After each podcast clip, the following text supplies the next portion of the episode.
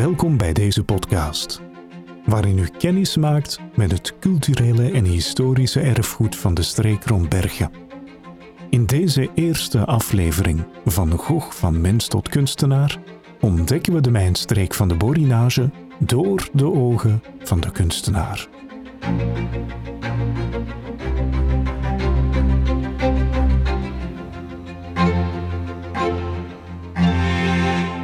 Hoofdstuk 1 Van Gogh en het voormalige station van Paturage. Vincent van Gogh. We hoeven zijn naam maar te horen of onze hoofden stromen vol beelden. Een diepblauwe nacht waarin heldere sterren wervelen, een paar zonnebloemen in een vaas of een man met een afgesneden oor. Maar de gedoemde schilder met een moeilijke jeugd en een leven vol beproevingen, zowel voor hemzelf als voor zijn naasten, was niet altijd het postimpressionistische genie dat wij kennen. Voordat hij schilder werd, was hij een jonge evangelist die op een sneeuwachtige winterdag zijn koffers uitpakte in de mijnstreek van de Borinage, een van de eerste industriële regio's van Europa. Hier, met zijn voeten vol roet en een groot hart, werd de man een kunstenaar. Maar niet te snel. Ons verhaal begint op 30 maart 1853 in Grootsendurt, een klein dorp in het zuiden van Nederland. Precies een jaar nadat een doodgeboren kind ter wereld kwam. Dat kind heette Vincent. Vincent van Gogh groeide dus op in de schaduw van de herinnering aan een veel te vroeg gestorven broer en naamgenoot.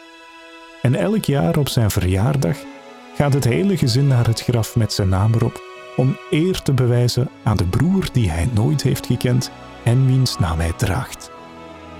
Hoewel Vincent de oudste van zijn broers en zussen is, waakt zijn jongste broer Theo zijn leven lang over hem, tot de schilder op 37-jarige leeftijd in zijn armen sterft.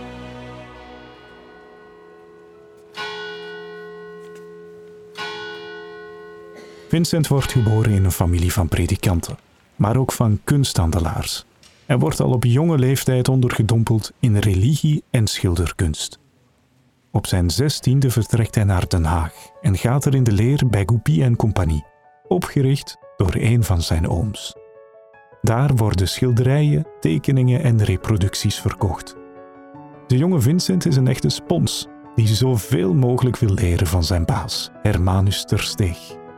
Maar na vier jaar in dienst te zijn geweest, wordt hij naar het Londense filiaal van Goupy Compagnie gestuurd.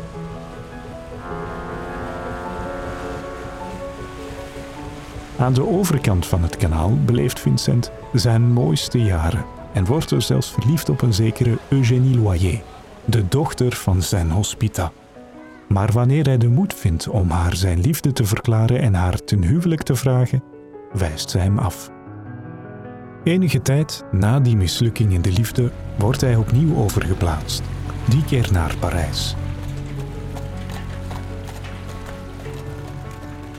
Daar groeit zijn geloofcijfer terwijl zijn interesse in de kunsthandel afneemt. Hij schrikt de klanten af met zijn houding en op 1 april 1876, zeven jaar na zijn start als leerling bij Goupy Compagnie, wordt hij ontslagen. Na die professionele mislukking probeert Vincent soms op aandringen van zijn vader verschillende banen in Engeland en Nederland. Maar die pogingen draaien vaak uit op rampen. Zijn geloof leidt hem nog steeds en zet hem ertoe aan les te volgen aan de Vlaamse opleidingsschool voor evangelisten in Laken bij Brussel om evangelist te worden. Daar blijft hij voor een proefperiode van drie maanden die eindigt met een examen. Maar theorie was nooit iets voor de jonge Vincent. En hij slaagt jammer genoeg niet. Hij rijgt de mislukkingen op het werk, in de liefde en op school aan elkaar en stopt uiteindelijk met zijn theologiestudie. Zijn vader is bezorgd en ten einde raadt over die zoon die zijn draai niet vindt in de wereld van de volwassenen. Die teleurstellingen kunnen Vincents roeping echter niet temperen. Hij wil zich aansluiten bij een protestantse gemeenschap en evangelist worden om de blijde boodschap te verkondigen aan de arbeidersklasse.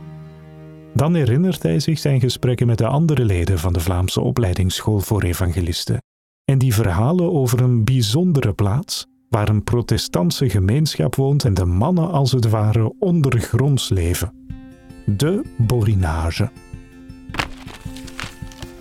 Hij verslindt aardrijkskundeboeken en raakt uiteindelijk overtuigd. In zijn hoofd schetst hij een beeld van een streek die hard is, maar waar de mensen gelukkig zijn.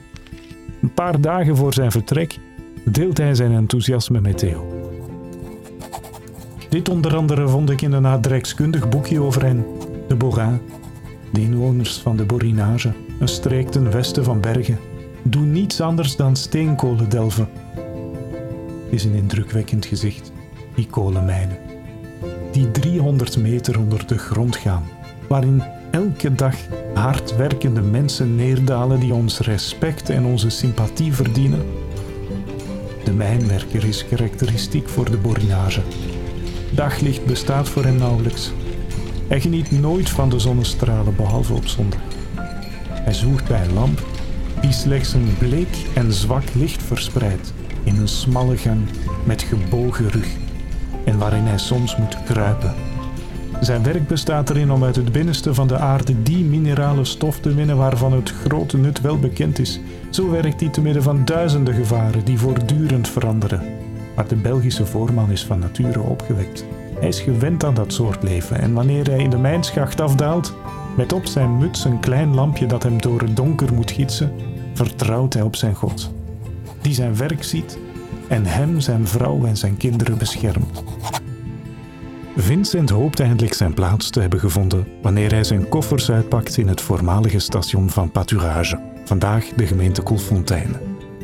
Maar de werkelijkheid zal zijn fantasie al snel inhalen.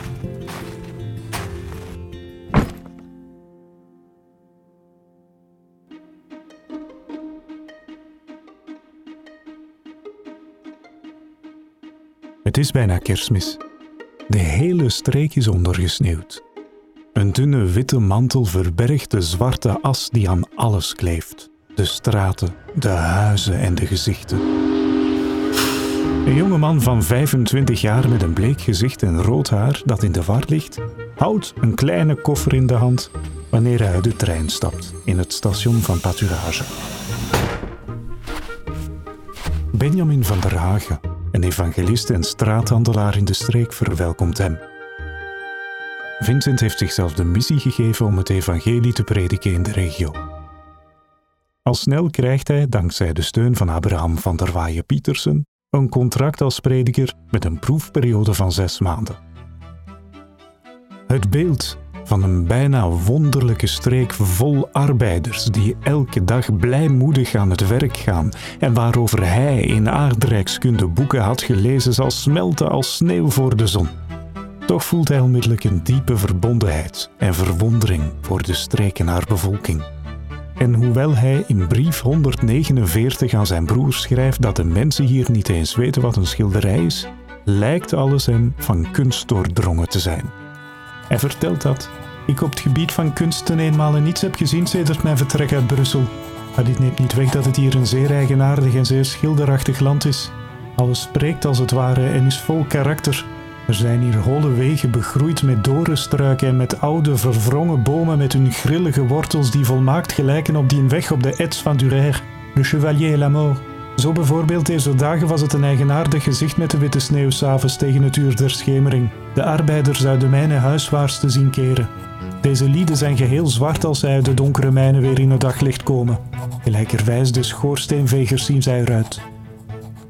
Nadat hij een paar dagen bij Benjamin heeft doorgebracht, pakt Vincent zijn koffers om te verhuizen naar een meer permanente woning. Op nummer 81 in Rue du Petit vandaag Rue Wilson, bij boer Jean-Baptiste Denis in Wam. Daar begint zijn avontuur, echt.